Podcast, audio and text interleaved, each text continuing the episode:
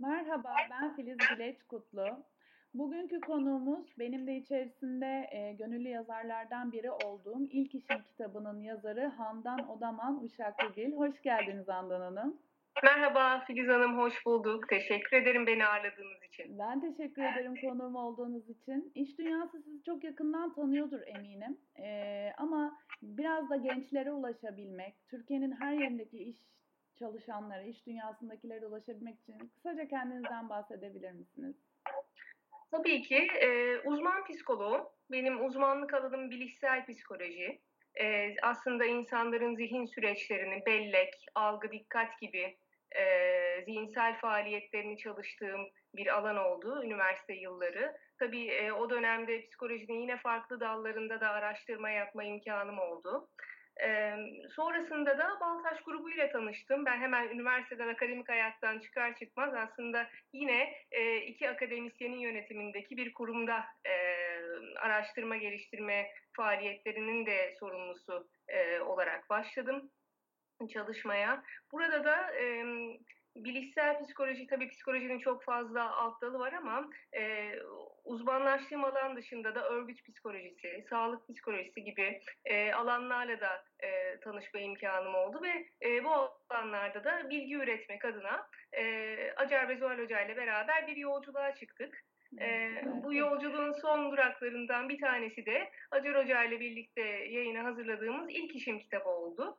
Ee, böyle anlatabilirim. Süper. Özellikle işin kitabından ben de biraz bahsetmek istiyorum. Resikistrelik olarak biz dijital dünyada neler olacağıyla ilgili e, özellikle farkındalık yaratacak çalışmalar yapıyoruz. Bir önceki podcastlerimizde bu dünyanın bizi nereye götürdü, bizi nelerin beklediğinden bahsediyoruz ama şu an tam bir paradigmal değişimin içerisindeyiz aslında. Ve bu dönem önceki yüzyıllara benzemeyen şekilde toplumsal ve teknolojik olarak değişiyor.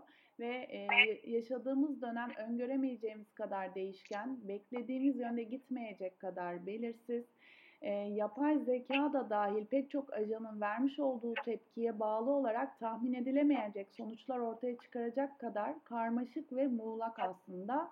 Ve bunu VUCA olarak tanımlıyoruz. Siz de kitabınızda bundan bahsetmişsiniz giriş bölümünde.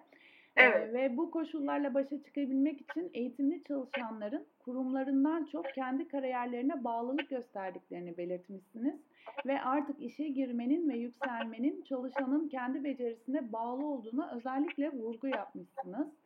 Dünya Ekonomik Forumu da yayınladığı Geleceğin İşleri raporunda şu anda ilkokula giden çocukların %65'inin henüz mevcut olmayan rolleri ve iş yapış biçimlerini gerçekleştireceğinden bahsediyor.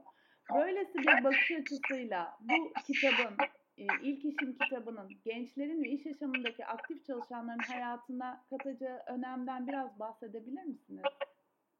E, tabii ki. Şimdi e, mevcut eğitim sistemine baktığınızda aslında e, bu akademik başarı ve e, işte yüksek notların alınması vesaire hep böyle bir akademik performans üzerinden giden bir anlayış var. Bu akademik anlayış tabii ki bilgiyi edinmek anlamında bizi geliştirse de yaşam becerileri kazandırmak konusunda ne kadar yeterli kalıyor? Bu e, okul e, yaşantılarının bizi gerçek hayata ne kadar hazırladığıyla ilgili hep bir e, tartışma konusu olmuştur e, süre gelen e, dönemde. Şimdi bu sizin de bahsettiğiniz değişimle beraber e, işte eski e, mesleklerin varlığını sürdüremeyeceği yeni mesleklerin ortaya çıkışı, bu değişime uyum e, başlığı altında aslında yeni yetkinliklerde önem kazanıyor.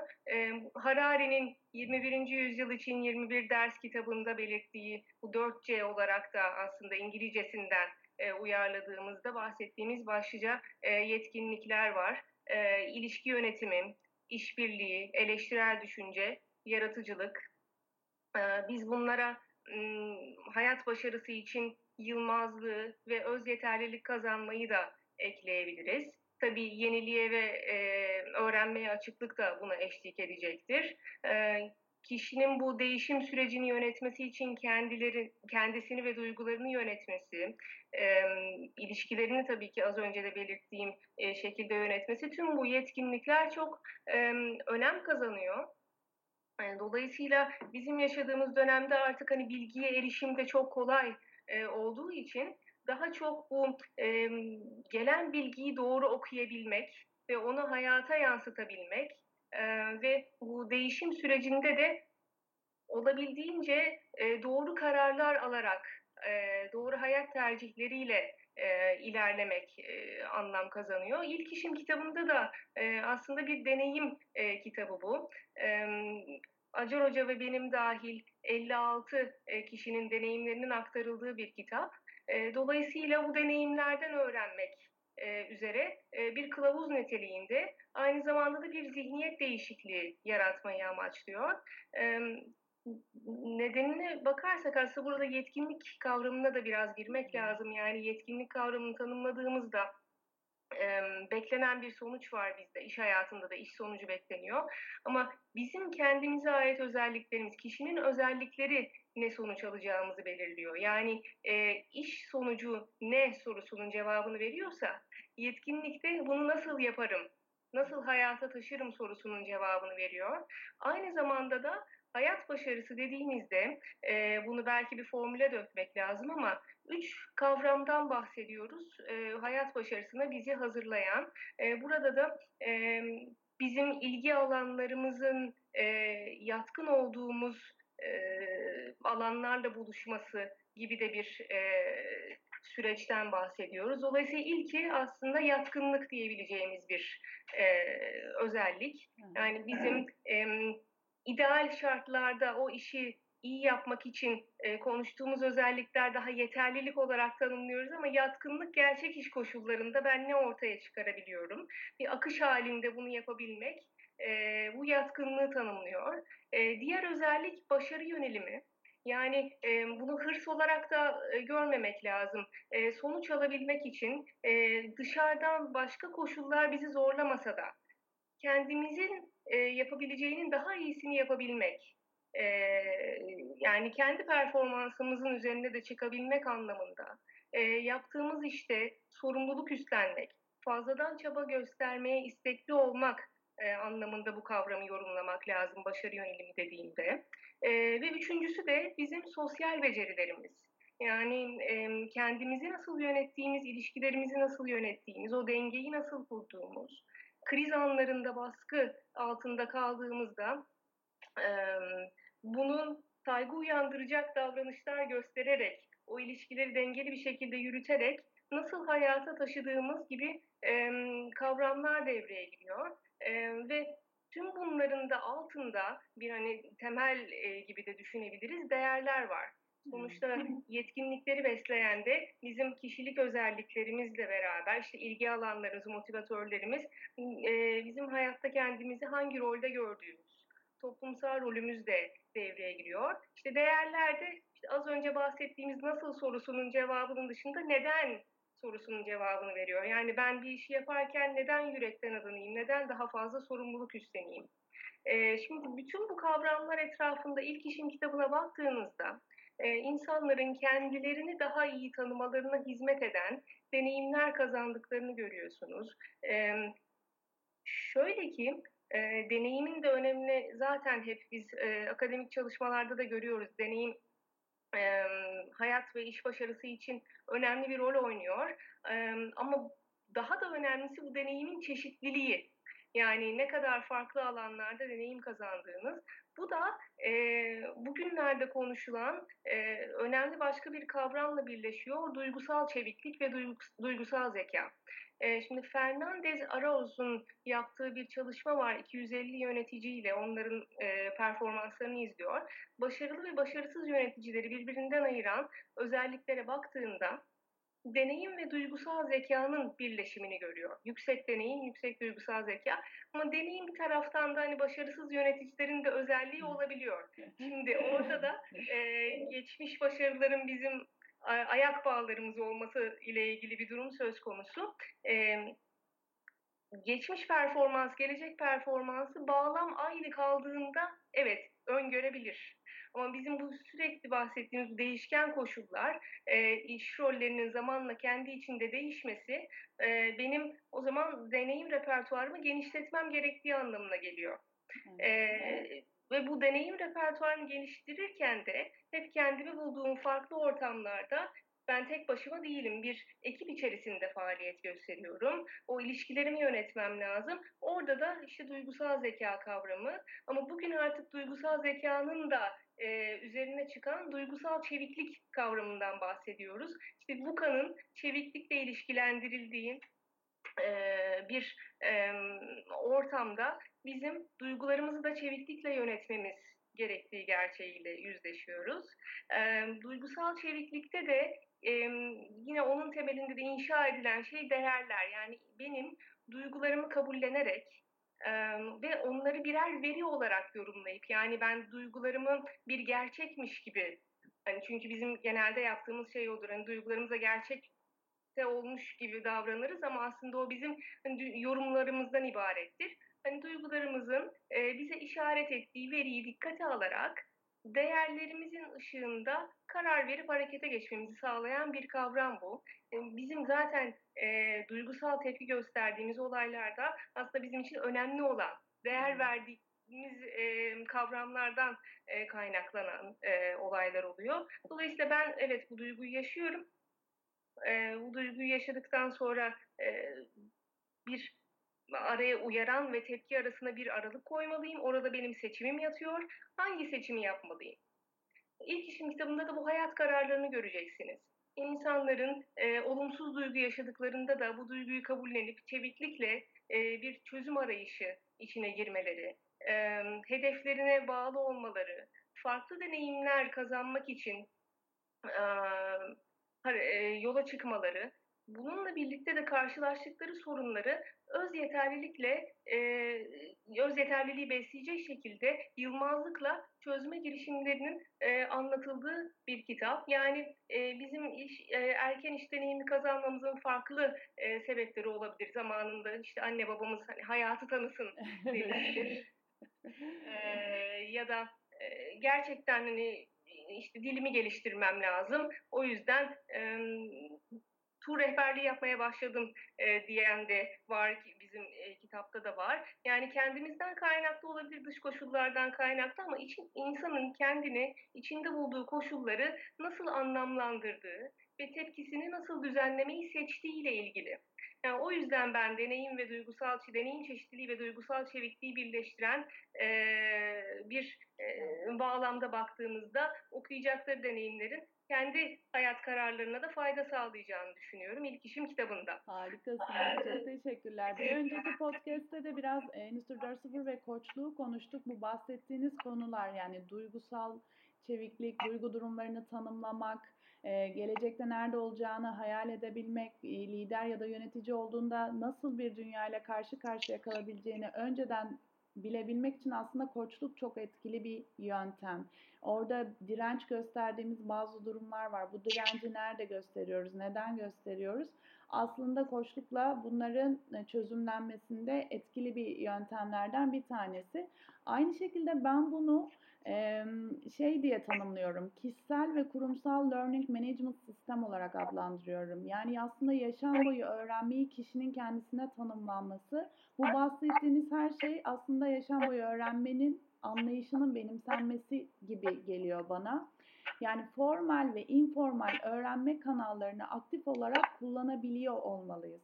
Öğrenmenin nerede karşımıza çıkacağı, bizde nerenin değiştirebileceği ile ilgili bir kesin kalıp yok. O yüzden yaşadığımız her şey e, bir e, bize bir kazanç olarak, bir yetkinlik olarak devam ediyor. Ve yaşam boyu öğrenme anlayışının kendisini de bir yetkinlik olarak tanımlıyoruz artık. Ve çıkış noktamız şu oluyor. Şu konuda iyi değilim demek yerine şu konuda henüz iyi değilim diyebilmek. Bu henüz noktasını aşabilmek için de ilk adım öğrenmeyi öğrenebilmek aslında ve öğrenmek istediğimiz konuyla ilgili içsel motivasyonumuzu sağlayacak öğrenme kanallarını bulmamız gerekiyor. Bu kitapta da bunlardan bahsettiniz ve bu e, açıkladığınız kavramlar aslında araştırma yapılacak temel noktalar gibi görünüyor. Daha fazla gençlerin ve çalışanların kendilerini bulabilecekleri fırsatlar nelerdir? Neler önerebilirsiniz? Yaşam boyu öğrenmeyi e, iki yönüyle ele almak lazım. Bir e, yaşam boyu e, öğrenmeye katkıda bulunan bir e, zihniyet var arka planda yatan. Yani o zihniyeti benimsemek. Birazdan bahsedeceğim gelişim zihniyeti e, olarak bunu e, kavramsallaştırıyoruz. Bir de yaşam boyu öğrenme sizin dediğiniz gibi bir yetkinlik olarak tanımlanıyor. E, onu geliştirebilmek için de ne yapabilirim? Yani orada hem kendimize hem de işte bu süreçte eğitimcilere düşen bir rol var. Ee, bunun da altını açtığımızda bir takım alt yetkinlik dizileri karşımıza çıkıyor. Belki onlardan da bahsederek bu iki yönüyle ele alabiliriz konuyu. Şimdi yaşam boyu öğrenmenin e, kavramsal olarak tanımında sizin de dediğiniz gibi e, örgün öğrenme, e, yaygın öğrenme ve örgün olmayan informal e, öğrenme var. İnformal öğrenme zaten gündelik yaşantı içerisinde hayatın her evresinde edindiğimiz deneyimlerle e, kazandığımız e, ya da kazanımlarımız olarak adlandırabileceğimiz bir e, öğrenme anlayışı. E, Bu yaşam boyu öğrenmenin de bir takım amaçları var. Şimdi biz ne için öğreniyoruz?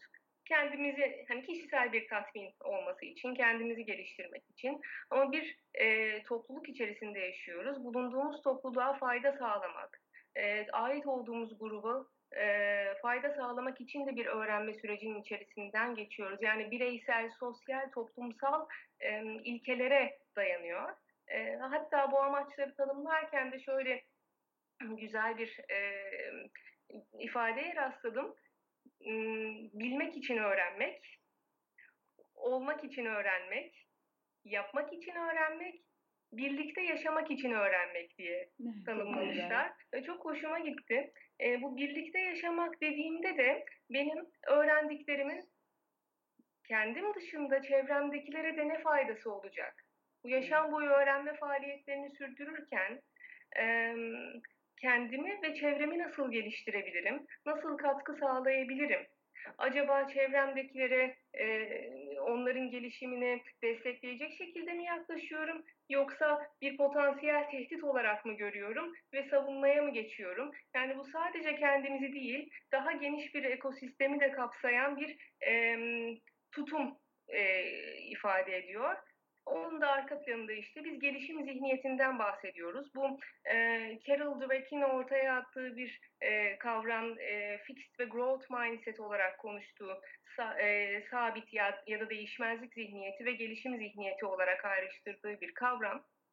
E, değişmezlik zihniyetinde bizim aslında zekamızın, becerilerimizin e, doğuştan getirdiğimiz özellikler olduğu ve değiştiremez olduğumuz e, ifade ediliyor. Gelişim zihniyetinde de hani ben sizin de ifade ettiğiniz gibi iyi değilim değil, henüz daha iyi değilim diyebilecek şekilde daha geleceğe odaklı e, gayret göstererek sonuç alabileceğine inanmakla ilgili e, bir e, kavram. Burada da zaten hani yeteneğin laneti dediğimiz konu e, devreye giriyor. Yani bizi evet yeteneğimiz belli bir e, yatkınlıkla e, başarı için hazırlar ama bizi başarılı tutan, e, geldiğimiz noktada tutan da karakterimizdir. Karakter de yine değerlerle ilişkili. E, aslında bütün bu kavramlar hep karşımıza çıkacak. E, çünkü e, değişmezlik zihniyetiyle baktığımızda kendi üstünlüğümüzü kanıtlama gayreti içerisindeyiz. Elimizdeki tek şey hani değişmeyen bir zeka, yeteneğimiz neyse onu her fırsatta ortaya koyma. Ya da karşılaştığımız her durumda acaba ben başarılı mı olacağım, başarısız mı olacağım, kabul mü göreceğim, red mi edileceğim? Bu değerlendirmelere giriyoruz. E, bu bizi daha çok kaygıya sokuyor. E, ama değişmezlik zihniyeti e, böyle değil. Orada zaten hani e, sevdiğimiz e, işi daha iyi yapma yönünde bir gayret gösteriyoruz. E, hatta bir araştırma yapılmış e, öğrencilerle e, zekası övülen öğrenciler, bu işte değişmezlik zihniyetini arkadan vurgulayan e, ve e, gayreti övülen öğrenciler. E, zekası övülen öğrenciler problemler zorlaştıkça performanslarının düştüğü, daha kendilerini geri çektikleri bir noktada buluyorlar kendilerini. Ama gayret övüldüğünde de e, orada e, daha başarılı e, sonuçlar alındığı ve bir e, sonuç daha var. Zekası övülen öğrencilerin bir bölümü de e, sonuç kendi e, performanslarıyla ilgili yalan söyleme eğiliminde de oluyor. E, bu da e, işte kendi değerimi yeteneğimle, e, zekamla tanımladığım zaman ya da çevremizdeki insanla, çocuğumuza e, e, yaklaşımımızda da onun zekasını övdüğümüz zaman aslında son derece e, tehlikeli bir şey yaptığımızın da bir anlamda e, göstergesi oluyor. Am, genelde de şimdi Carol Dweck'in de şikayet ettiği bir şey var. Hani ben gayreti övün diyorum ama sonuç almayın demiyorum. Hani burada sadece süreç önemli değil diyor. O işte bizim e, psikoloji araştırmalarında da biraz basitleştirmenin getirdiği e, yan etkiler bunlar. Evet, Hani öyle de görmemek lazım. Muhakkak ki başarıya giden stratejileri uygulayacağımız bir gelişim yolculuğu içerisindeyiz. E, muhakkak ki sonuç almak e, istiyoruz yaptığımız işlerde ama e, bu süreçte de e, ne kadar hani daha farklı neyi daha farklı yaparak e, bu sonuca ulaşabileceğimizle ilgili bir zihniyet içerisinde e, olmak anlam kazanıyor. Yani yaşam boyu öğrenmede de bu e, gelişim zihniyetinin e, mantığında bakmak lazım diye düşünüyorum. Diğer konuya gelirsem e, Hacettepe Üniversitesi Eğitim Fakültesi dergisinde yayınlanan bir çalışmaya rastladım. Burada e, öğretmenlere de yol göstermesi için e, yaşam boyu öğrenme yetkinliğini ölçebilecek bir envanter geliştirilmeye çalışılmış. E, ve bu envanterde de Avrupa e, Birliği'nin işte daha önce yayınladığı e, 8 yetkinlik ya da alt yetkinlik üzerinden çalışılarak 6 başlık altında bu yaşam boyu öğrenme yetkinliği nedir, nasıl ölçerizin sonucuna gidilmeye çalışılmış. Ben size hemen buradan da bakarak bu yetkinliklerin ne olduğunu söylemek isterim. E, deniyor ki kendini yönetme, öğrenmeyi öğrenme, sizin de üzerinde durduğunuz. İnisiyatif alma girişimcilik diye ben tabii bunu biraz çevirdim Türkçe'ye. Ee, İngilizce yayınlanmış olduğu için makale hani aslında Türkçe e, bir der, dergide. Bilgi edinme, dijital yetkinlikler ve karar alma e, yetkinliklerinin öne çıktığını görüyoruz. E, şimdi kendini yönetme zaten önceki e, sorunuzdan da yola çıkarak bahsettik. E, öğrenmeyi öğrenme dediğimizde de kişinin e, tabii ki bireysel bir öğrenme modeli oluşturması, nasıl daha iyi öğrenebileceğiyle ilgili araçları e, araştırması ama bir taraftan da kendi güçlü yönlerinin, kişisel seçimlerinin etkisinin farkında olması, yani bu sürekli gelişimin önemini e, kavrayarak hani soru sorması, geri bildirim almaya da istekli olması gibi konular devreye giriyor. İşte bu gelişim zihniyeti zaten geri bildirime açık olduğu için gelişebiliyor. E, değişmezlikte de zaten e, olumsuz geri bildirim e, duymak çok rahatsız edici, kaygı uyandırıcı bir hale geliyor. E, girişimcilik, girişimcilikte de e, o bilgiyi hayata taşıma. Nasıl hayata taşıyacağız? Yani bunun e, bir planlama e, ve yürütme becerisi ile birlikte baktığımızda yeniliklere uyum sağlama, sosyal değişime ayak uydurma gibi e, de tanımlayabiliriz. E, bilgi edinme tarafında da e, daha teknolojiyi nasıl kullanarak işte o bilgiye bizi e, götürecek kaynaklara ulaşma bu dijital yetkinliklerle de birleşiyor ama e, bilgiyi edinir, edinirken de kendimizi nasıl ifade ettiğimiz, nasıl sağlıklı ilişkiler kurduğumuz, yine burada da bir ilişkiye vurgu var. Bu da benim e, enteresan bulduğum bir e, durumdu. Ve tabii ki karar verme e, yetkinliği de yaşam boyu öğrenmenin içerisinde yer alan alt yetkinliklerden biri. E, karar verme çok önemli. Hani bizim bilişsel e, alanda da çok e, üst düzey bir davranış olarak da tanımladığımız. E, karşılaşılan bir problemi çözebilmek için sizin orada bir akıl yürütmeniz gerekiyor. O yüzden de yaşam boyu öğrenmede de e, vazgeçilmez bir kavram olarak karşımıza çıkıyor. E, bu şekilde herhalde özetleyebilirim ben de. Çok teşekkür ederim. Özellikle e, gençlerin yani dijitalleşen dünyada bir arada çalışma, birlikte olma da çok önemli bir yöntem. E, iş dünyasındaki herkes için de geçerli bu. Her gün ben aslında çok cahilim diye kalkıp yeni bir şey öğrenmeye o içsel motivasyonu sürekli ayakta tutacak bir şeye ihtiyacımız var ve birbirimizden öğrenerek ancak ilerleyebiliriz. Ee, sizin de o bahsettiğiniz araştırmalarda da buna işte öğrenmeye niyetli olmaları, buna e, içsel bir motivasyon sağlamalarına vurgu yaptınız. Gelecekte kesinlikle ben biliyorum, ben yaparım değil, birlikte bilirsek birlikte yaparız anlayışı belki de bizi hayatta tutacak ve geleceğe hazırlayacak en önemli şeylerden bir tanesi. Son olarak çok heyecanla beklediğim bir konu var. Siz ATD'nin geçtiğimiz aylarda ATD'nin 2019 konferansına katıldınız. Ee, ve dijitalleşen dünya algısı bu konferansta nasıl ele alındı? Orada neler konuşuldu? Orada yetkinliklerle ilgili neler yapılıyor? Bu, bu çok heyecan verici. Bunu dinlemek istiyorum sizden. Ee, ATD konferansı 1900 ATD 1943'ten beri faaliyet gösteren eğitim gelişim profesyonellerini e, kendi bünyesinde barındıran en geniş katılıma sahip e, organizasyon. E, yani bu sadece e, bir konferans düzenleme misyonuyla değil, araştırmalar yayınlama, makaleler, kita- çıkardığı kitaplarla, podcastlerle burada da sizinle bilgiyi paylaştığımız gibi işte video eğitimler bilgiyi çok farklı kanallardan yayarak eğitim profesyonelleriyle e, buluşturmayı amaçlıyor ve zaten yakın zamanda da e, işte e, adını da Association of Talent Development olarak değiştirdi. Orada da aslında bizim sadece bir eğitmen rolü değil, e, bunun da ötesinde bir katkı sağladığımız yani yeteneği geliştirme gibi çok büyük bir e, görevi üstlendiğimizle ilgili e, bir e, küresel e, platform olarak faaliyet göstermeye başladım. E, Washington zaten çok güzel bir e, yerdi konferansın gerçekleştirildiği alan olarak. Dört gün sürdü. Şimdi bizim oradaki deneyimlerimize e, geleceğim ama herhalde ATD'nin genel olarak dijitale yaklaşımında da e, yeteneklerin çeşitlenmesi ve e, birbiriyle bağlantılarının artması. Yani yeteneklerin artık e, kendi başlarına da takım kaynaklara, kurumun sınırlarını aşacak şekilde erişim kazanması, hani bilgiye de, bilgiye de erişimle birlikte, bu ilişki ağlarının genişlemesiyle birlikte. Dolayısıyla e, kurumların yeteneklerin gelişiminde e, daha farklı yollar izleyerek bu çeşitliliğe zihinsel olarak da e, sunduğu öğrenme sistemleri açısından da katkıda bulunması e, gerekliliği ortaya çıkıyor. E, yani tek e, büyük bir sisteme dayalı bu öğrenme yönetimi sürecinden çok e, çok yönlü, çok farklı kaynağı e, insanlarla buluşturan bir e, öğrenme anlayışına geçmesi.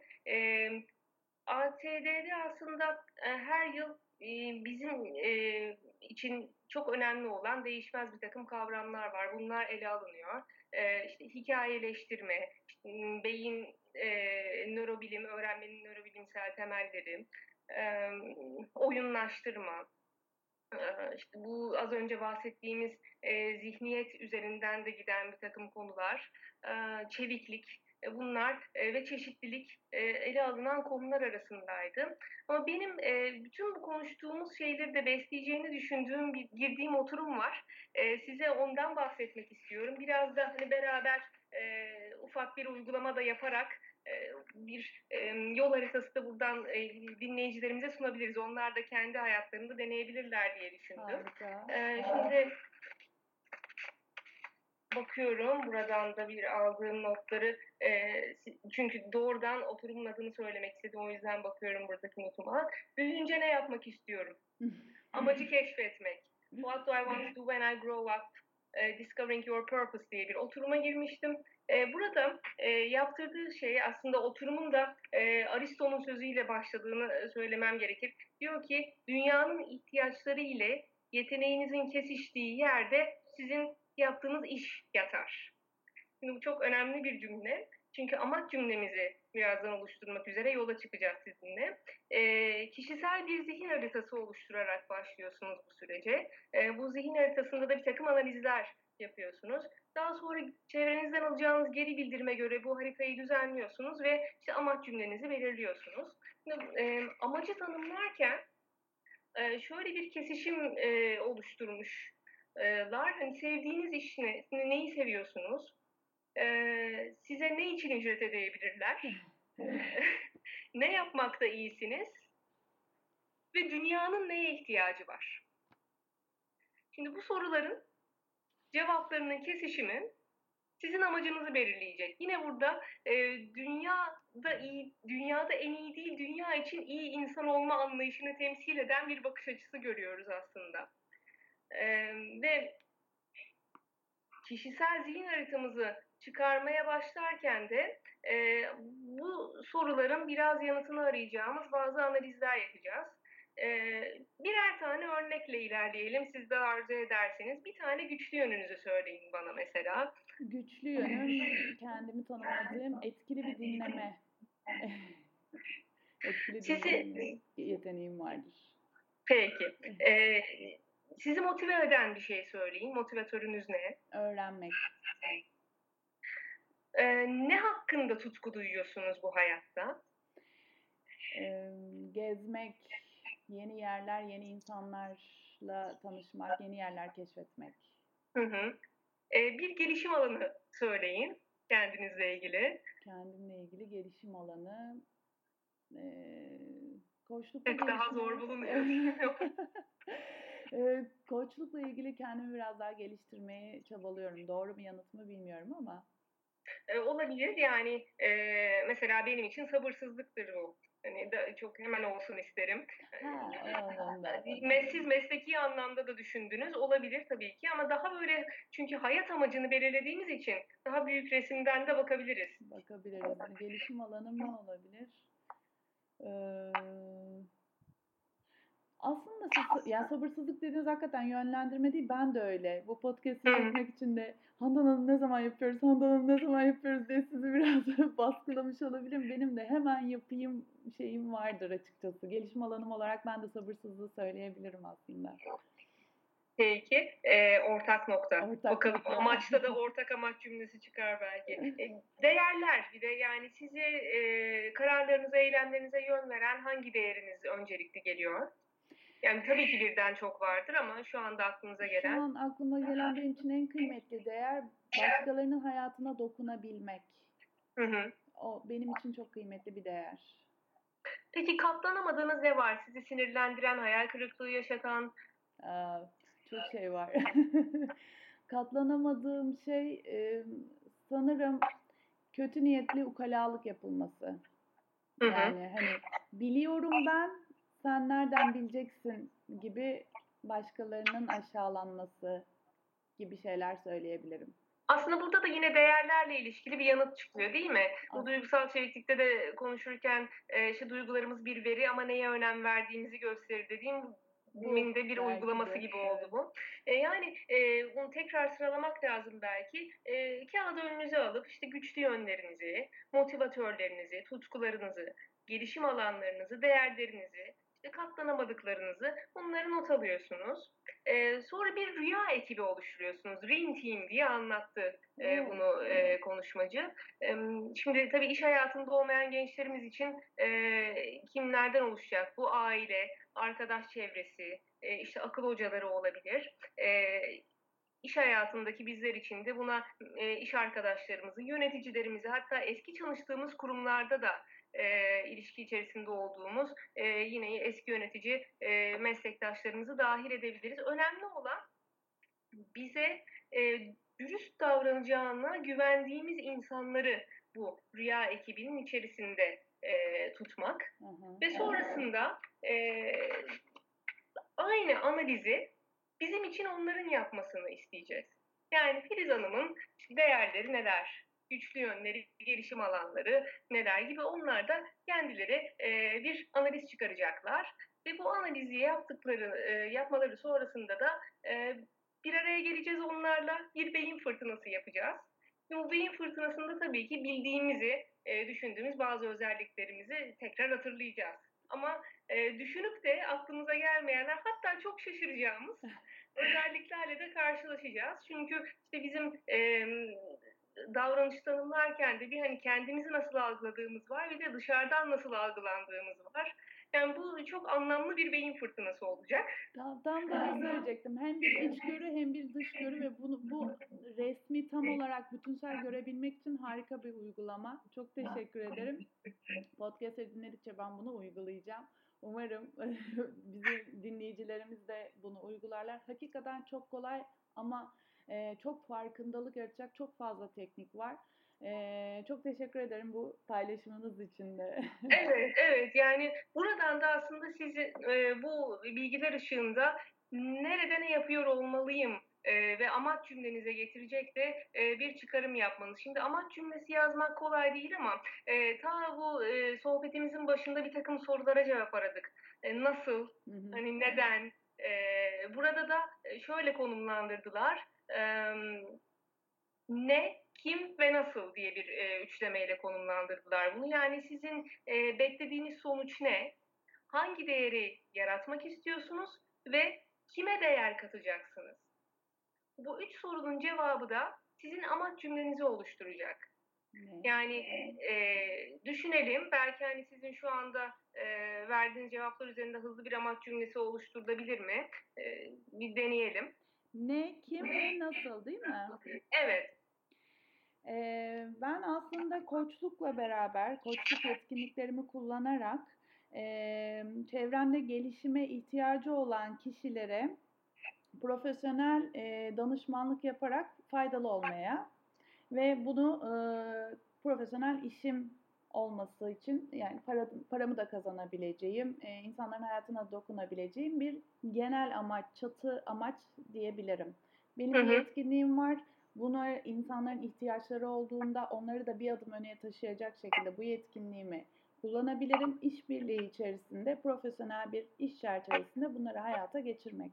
Bilmiyorum? Yapmayı, yapmayı sevdiğiniz ve yapmakta iyi olduklarınızı e, anlam bulduklarınızla da buluşturan bir amaç cümlesi oluyor aslında bu. Evet, evet. Hepsini beraber. İşte, e, çağdaş bilgiyi mesela bizim hani Baltaş grubu açısından da baktığımda ya da işte benim bir parçası olmak istediğim amaç anlamında da çağdaş bilgiyi anlaşılır, uygulanabilir bir, bir şekilde sunarak toplumda olumlu yönde zihniyet ve davranış değişikliği sağlamayı istiyorum dediğimde eee, bu amacı e, yani gerçekleştirmek için işte e, kendimden daha büyük bir amaca hizmet edeceğimi de o, o duyguyu da e, yaşamamı sağlıyor.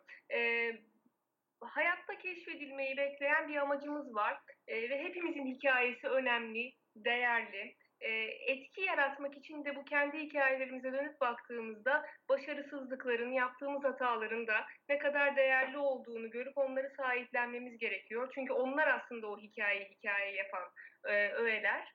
E, başkalarının hikayelerinden öğrenmekte bizim o hataları masada bırakarak e, daha o hataları deneyimlemeden belki de bizim hayat yolumuzda doğru kararlar almaya e, bizi yönlendirebilecek bir e, veri olabiliyor.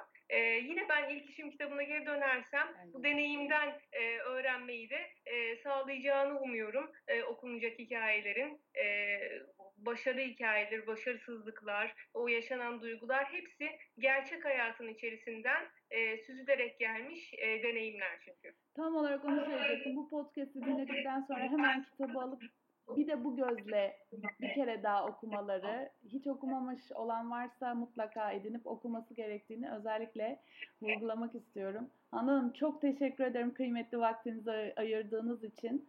Belki Ben baş- teşekkür ediyorum. başka bir podcast de çekebiliriz ileride başka konularda. Ne dersiniz? Memnuniyetle. Harika. Çok teşekkür ediyorum. Görüşmek üzere. Kendinize iyi bakın. Çok sağ Sağ olun. olun, Teşekkürler. Filiz Hanım.